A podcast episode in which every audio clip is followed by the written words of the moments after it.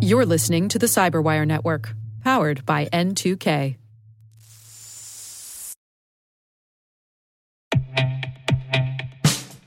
And now, a message from Cyberbit. Mastering cybersecurity is like mastering a sport. You build muscle memory through rigorous practice, then you train as a team to foster cohesion while operating under pressure. Like athletes, cybersecurity professionals thrive on hands on simulation. But traditional courses, certifications, and open source labs won't build you a winning team. You need Cyberbit.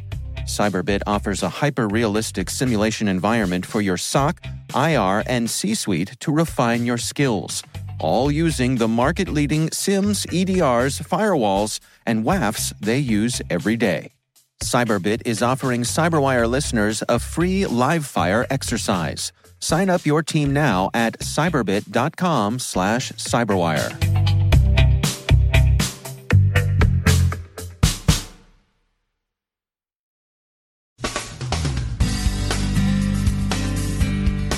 NSA gives Microsoft a heads up about a Windows vulnerability, and CISA is right behind them with instructions for federal civilian agencies and advice for everyone else. Norway's Consumer Council finds that dating apps are out of control with the way they share data. Ransomware goes all in for doxing. The US pushes the UK on Huawei as Washington prepares further restrictions on the Chinese companies. And think twice before you book that altcoin conference in Pyongyang.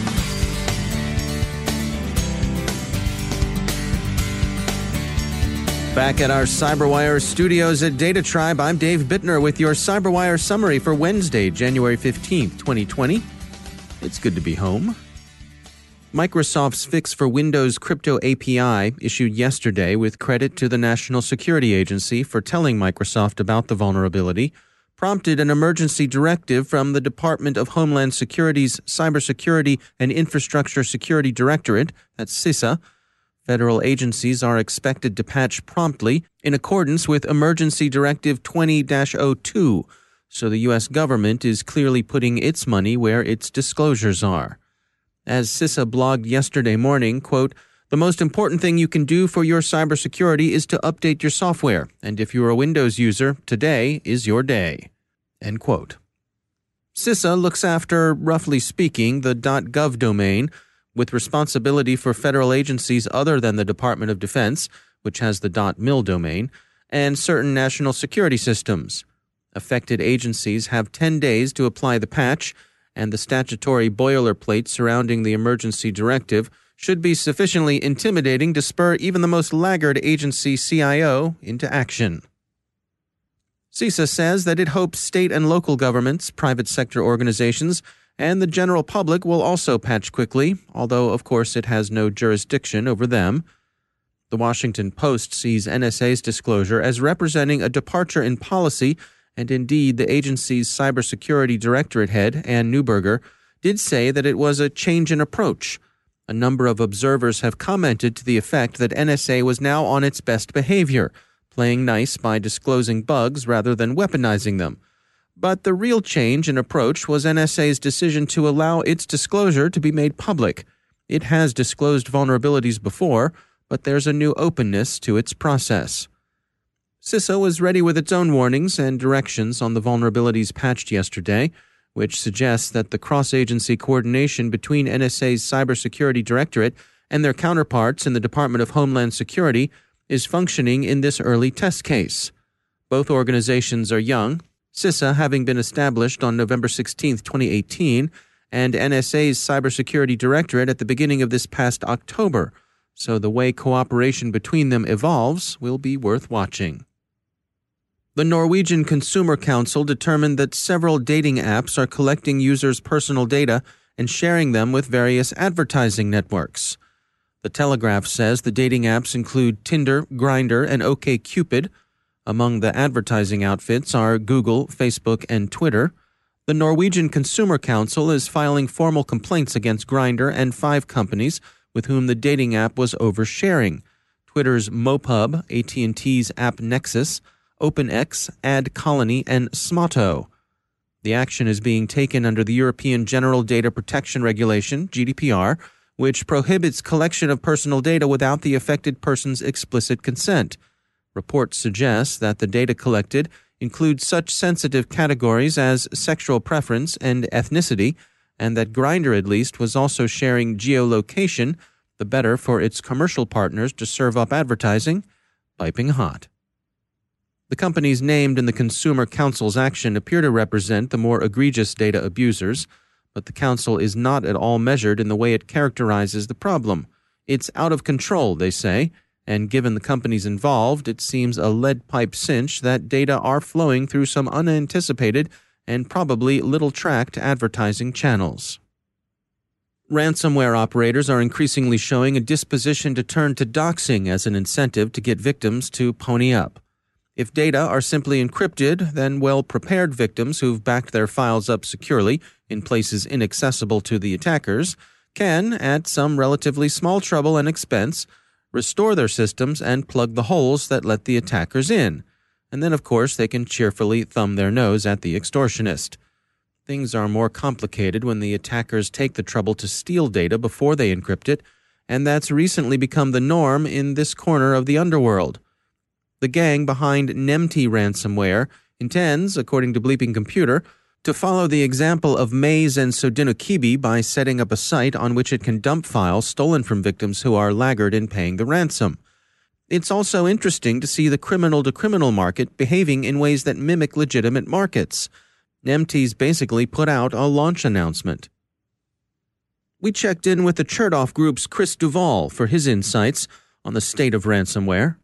We're thinking 2020 is going to be, um, you know, another banner year for ransomware. You know, potentially even worse than than previous for a couple of different reasons. The bad guys are discovering that it's a lot easier just to fire and forget. You can put in a string of IP address ranges to look for vulnerabilities. Um, you can do automated sort of phishing tests. And so being able to do that kind of high output um, automation is just going to increase the number of potential vulnerabilities they discover and then can be exploited is one factor. The other factor is um, while there's been improvements in kind of not only the attention paid to ransomware due to you know media reporting and and just general you know folks trying to lock down better security procedures, uh, it's making the sort of the adversary more wary and so almost more desperate. So you know those that mm. may see this sort of lucrative stream potentially drying up are going to try even harder to sort of find you know those those vulnerabilities and those big fish and exploit them. In the conversations that you're having, do you feel as though the word is getting out that, that people are, are starting to implement things like multi-factor authentication and, and doing their backups? Are you you're getting that feedback from them that that message is reaching them? It is. It is. I mean, but it's a you know, as you know, it's a constant challenge. As the saying goes, the bad guys only have to get it right once. The good guys have to get it right every time. And so, mm-hmm. being able to lock down both any potential vulnerabilities across your entire kind of landscape making sure that your employees are knowledgeable about what to look for and what not to look for, and what links to click on and not to click on. All of those things are, are it's a it's a constant sort of exponential problem depending on how large your organization is. How about in the boardroom? Or are those folks at those levels in organizations? Uh, what's their relationship to this? Or are they seeing this as the, the hazard that perhaps it is? That's a great question. I think that is one of the biggest improvements that we've seen, particularly in 2019, is eh, eh, you know end of 18 into 19, um, and we're hoping will continue into 2020, which is the attention that the board is playing to security and to cybersecurity. And so is no longer, or at least it, it seems to be less so, a conversation about um, okay, do we have things locked down? And if not, what new tool do you need? But really more of an honest conversation with the chief information security officer about what types of breaches or you know what types of attempts of breaches have we seen? You know what have you been doing about them? What's our return on investment? And so that conversation at the board level appears to be increasing which is very encouraging. What about the human side of this? I'm, I'm thinking of you know, security awareness training in organizations getting beyond the necessary technical elements that, that an organization should have but also helping uh, your employees to recognize things like phishing campaigns. It's crucial. I mean it's one of those things that any organization has to have the you know if you just think about it mathematically if you have a 2000 person organization um, and if you have 20% click rate i mean all that's that's you know 200 uh, folks that have clicked on a pot- potentially malicious link that may have uh, access to the system. So being able to reduce uh, or being able to educate your workforce to sort of recognize when something seems fishy um, and to notify is is um, key. And, and, employees are the first line of defense. If you don't have that, then most of the other security procedures you're going to take are just kind of um, you know putting your fingers in the holes in the dam. right, right. Yeah, it's, it's an interesting thing because uh, simultaneous to that, the availability of sophisticated tools for perhaps less sophisticated users, and then you put that up against um, the idea that we've heard a lot about that the, the, the targeting is grown much more sophisticated. That uh, there are a lot of actors out there who are doing their homework when it comes to ransomware. That are particularly with things like phishing campaigns. You know, they it's not so much of a, a shotgun sort of spray and pray approach, perhaps, as it was in the past. Does it does that align with what you're seeing? Absolutely. No, it, there probably isn't a day that doesn't go by where we don't, um, in our cyber practice area, get together and sort of have printed out, you know, an email that we receive that looks genuine, like from our CEO Chad Sweet or from the secretary. So the sophistication um, and the targeting is really, uh, really increased over the last year in particular. That's Chris Duvall from the Chertoff Group. As the UK nears a decision on Huawei and its potential role in the nation's 5G, The Guardian reports that Her Majesty's government has already taken into account the most recent U.S. revelations, and that it seems likely to conclude that any risk associated with Huawei is manageable. The U.S. has warned that too much Huawei in the infrastructure could force the American services to constrain the way they share intelligence with their British counterparts. But the head of MI5, Andrew Parker, has told the Financial Times that he thinks the special relationship is too long standing, too close, and too special for matters to go that far. That said, there's no denying that the U.S. has been both assertive and consistent on the risks posed by Huawei. Back on this side of the Atlantic, the U.S. Federal Communications Commission seems ready to expand its ban on both Huawei and ZTE gear, JD Supra says. That's a demand side measure, and according to CNBC, the U.S. Commerce Department is considering stronger supply side measures against the Chinese firms, with tighter export controls against them under consideration. Those controls would have an impact on third countries as well. We've just returned from a trip to a conference in Seattle, and like many of you, we're now looking ahead to a trip to San Francisco, since the RSA conference is just around the corner. But let's say you, friend, are interested in mixing it up. You've heard about those cryptocurrencies, sister, and those blockchains, brother, and you're ready to learn from the best and swap some ideas with other movers and shakers in the fast moving world of altcoins and the wallets they flow through. Well, ever been to Pyongyang? Neither have we, but the 2020 Pyongyang Blockchain and Cryptocurrency Conference will meet at the SciTech Complex between February 22nd and 29th ending on leap day, and how often can that happen? We know, every four years, but how can you pass this one up? The answer to that would be yes, yes, yes, yes, indeed. No matter how much you've always wanted to party with the Lazarus Group, do pass this one up. But don't just take our word for it. Listen to the UN's own experts who tell Reuters that attending the conference would constitute a violation of international sanctions the civilized world has imposed on the DPRK. There are plenty of other things to do in late February. You could stay home and watch TV, for example. The XFL will be playing, and that weekend you could watch the Los Angeles Wildcats take on the New York Guardians, or see the St. Louis Battlehawks go toe to toe with the Seattle Dragons. Sure, it's not that Super Bowl thing we hear about, which, by the way, we completely lost interest in around 11 p.m. Eastern Time this past Saturday. But you can take this to the bank. It'll be better than a visit to the gift shop at the Victorious Fatherland Liberation War Museum. And it'll be legal, too.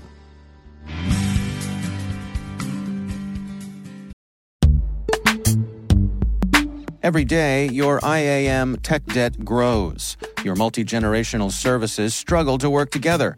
Building an identity fabric can fix this. It makes all your identity tooling stronger and allows you to connect any app to any service you want to use with zero coding, zero maintenance, and zero app downtime. Strata's identity orchestration platform separates the identity logic from your applications so you can optimize existing IAM tools and manage them in a single control plane. Now, every vendor, standard, and architecture work together. In short, building your identity fabric means you can secure your non standard apps, keep your complex access policies, retire outdated IDPs, and modernize in record time. So build your fabric with Strata Identity and get rid of tech debt for good. Visit strata.io slash cyberwire, share your identity priorities, and receive a pair of AirPods Pro. Offer valid for organizations over 5,000 employees. Connect today at strata.io slash cyberwire.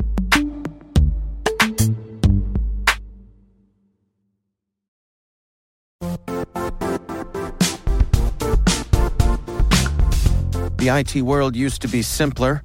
You only had to secure and manage environments that you controlled. Then came new technologies and new ways to work. Now, employees, apps, and networks are everywhere. This means poor visibility, security gaps, and added risk. That's why Cloudflare created the first ever connectivity cloud. Visit cloudflare.com to protect your business everywhere you do business.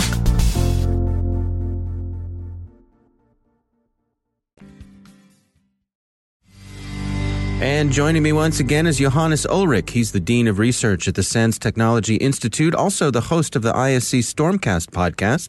Johannes, it's always great to have you back. Um, we wanted to touch today on something that you all are looking into. This has to do with some AutoCAD files and some vulnerabilities that have been popping up there. What do you have to share with us today? Yeah, so the bad guys, uh, they're always getting creative and finding new document types uh, to hide malware, typically to bypass filters and your mail server. So you have filters that inspect, for example, Word documents uh, to make sure there are no macros in them and such. But turns out that AutoCAD files, uh, these are usually using a .dwg extension. Well, uh, they're actually the same OLE standard files as Microsoft Office documents, and they can contain pretty much the same Visual Basic for application macros that you find in Word and Excel. So we have seen a couple of these AutoCAD files being used to attack users. And What's a little bit tricky here is, first of all, you know, AutoCAD is not a, a commonly installed desktop application, uh, so your your targets are a lot more sparse here. But it's usually people in your company that work sort of on your latest greatest designs on uh, proprietary uh, data uh, that you're trying to protect. So it's certainly a very important target. And I think you know, that's uh, where these AutoCAD files are really becoming an issue. You may say, hey, I can just filter for AutoCAD files. Uh, yes, you can do that. And definitely that's something that you should do. Hmm. It's also a little bit different than you may have heard occasionally about like, you know, uh, executable code being added to images and such. Mm-hmm. That's usually just done uh, to infiltrate the code into the organization. You still need some special, usually malicious software to parse uh, this code out of these images. With AutoCAD files, well, if you have AutoCAD already installed, no real malware needed other than this malicious AutoCAD document. Now, in terms of, of getting these AutoCAD files to the folks who would then launch them, is, is this just straightforward kind of phishing sorts of things?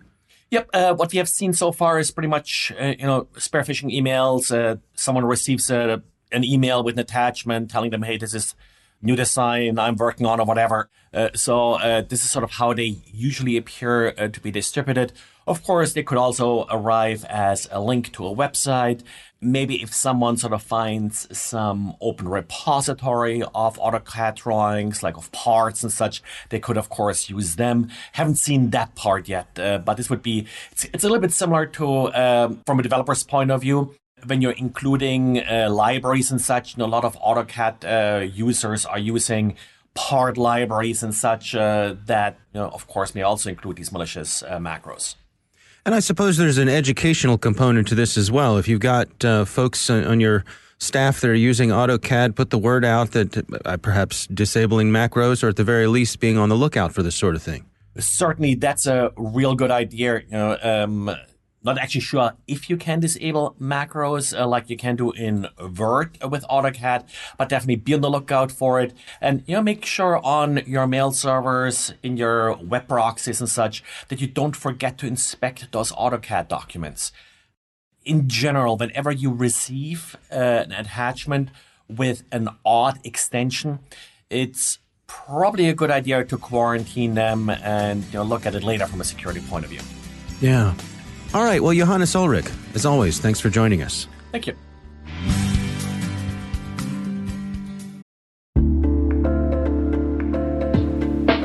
Are lengthy security reviews pulling attention away from your security program? With the largest network of trust centers, Vanta can help you streamline security reviews to win customer trust, save time, and close deals fast. Proactively demonstrate security by showcasing key resources like your SOC 2 or ISO 27001 and provide real time evidence for passing controls. And when a security questionnaire is required, Vanta takes the first pass for you. Visit vanta.com slash cyber to take a self serve tour.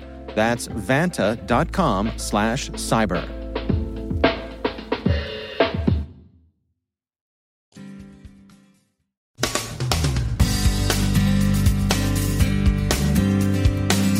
And that's the Cyberwire. For links to all of today's stories, check out our daily briefing at thecyberwire.com. And for professionals and cybersecurity leaders who want to stay abreast of this rapidly evolving field, sign up for Cyberwire Pro. It'll save you time and keep you informed. Listen for us on your Alexa smart speaker, too. The Cyberwire podcast is proudly produced in Maryland out of the startup studios of Data Tribe, where they're co building the next generation of cybersecurity teams and technologies. Our amazing Cyberwire team is Elliot Peltzman, Puru Prakash, Stefan Vaziri, Kelsey Bond, Tim Nodar, Joe Carrigan, Carole Theriault, Ben Yellen, Nick Veliky, Gina Johnson, Bennett Moe, Chris Russell, John Petrick, Jennifer Eiben, Rick Howard, Peter Kilpie, and I'm Dave Bittner. Thanks for listening. We'll see you back here tomorrow.